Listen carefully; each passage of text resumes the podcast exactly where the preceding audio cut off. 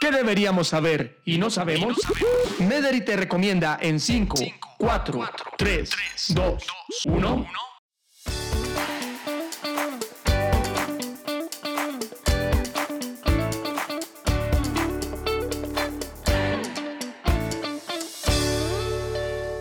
Hola a todos, nos encontramos nuevamente en un nuevo podcast de Mederi te recomienda las 5 en 5 nos acompaña la doctora Diana Carolina Moreno. La doctora Carolina Moreno es médico internista de la Universidad del Rosario, especialista en endocrinología de la Universidad Nacional y es endocrinóloga del Hospital Universitario Mayor Medellín. Doctora Moreno, bienvenida y gracias por acompañarnos nuevamente. Hola Ana, muchas gracias por tu invitación a hablar de este importante tema de tiroides.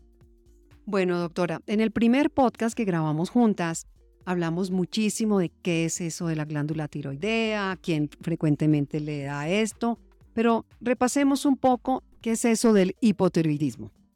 El hipotiroidismo primario, que fue de lo que hablamos la vez pasada, es la flexión de tu glándula tiroides. Cuando esta disminuye su función o deja de funcionar, producimos el hipotiroidismo. Y son todos estos síntomas y signos que están asociados a este. Doctora Moreno, hay muchas eh, preguntas acerca de esta glándula, qué funcionamiento tiene, como la acabas de mencionar. Quisiera preguntarle la diferencia entre hipo e hiper, porque también se habla de hipertiroidismo. ¿Usted nos puede hablar sobre eso al respecto?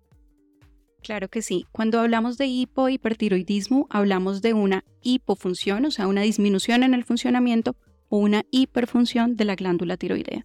Hipotiroidismo se refiere a cuando la glándula tiroidea disminuye la producción de hormonas tiroideas, mientras que el hipertiroidismo es cuando la glándula tiroidea produce o secreta hormonas tiroideas que ya pueden estar preformadas o que se producen en ese momento. Recordemos, doctora Moreno, a nuestros oyentes que no nos han escuchado o los que ya escucharon los anteriores podcasts al respecto, ¿quiénes son los pacientes más propensos a tener hipotiroidismo? Como lo habíamos hablado en nuestro podcast pasado, se puede presentar en cualquier persona, sin embargo, hay una mayor prevalencia en mujeres y mientras más pasen los años tenemos un poquito más de riesgo de presentar hipotiroidismo. ¿Y tiene que ver la edad? O sea, ¿es más propenso en mujeres dependiendo de la edad o adultos mayores o adolescentes o jóvenes? Sí, va aumentando con la edad, como tú bien lo dices, pudiendo alcanzar más o menos una prevalencia del 5 al 15% en mujeres a los 65 años. Mitos y realidades. ¿Cuáles son esos mitos y esas realidades acerca del hipotiroidismo? Bueno, hay varios mitos que nos preguntan en consulta. Hay uno muy común que sí tiene que ver con la obesidad. Esta pregunta es bastante controversial y uno pensaría que tuviera que ver, pero realmente no es así.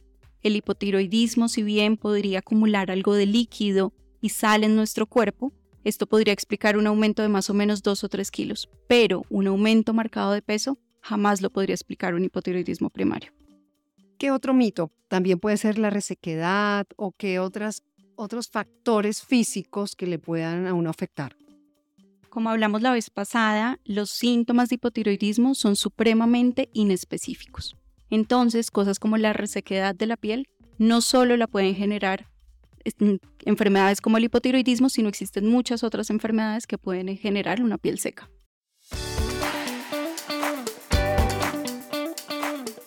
Bueno, y la pregunta que nos han hecho bastantes oyentes cuando sabían que estamos hablando sobre hipotiroidismo y es, ¿esto tiene cura? Dependiendo, dependiendo de la etiología de ese hipotiroidismo. Si el hipotiroidismo primario fue por una cirugía porque retiraron tu tiroides, pues claramente siempre vas a necesitar un tratamiento.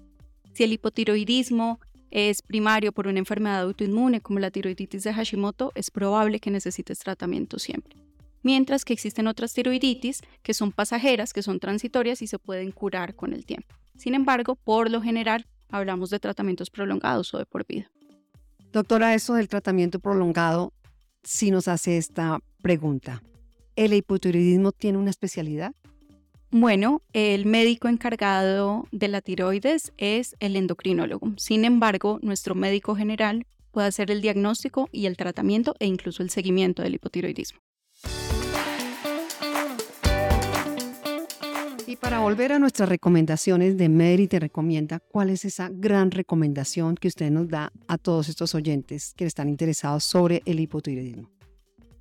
Bueno, si tenemos algún síntoma asociado a hipotiroidismo o si creemos tener algún factor de riesgo para tenerlo, siempre debemos consultar con nuestro médico para hacer un correcto diagnóstico antes de empezar a leer en Google y buscar otras alternativas de tratamiento que probablemente no son lo adecuado para nuestro caso.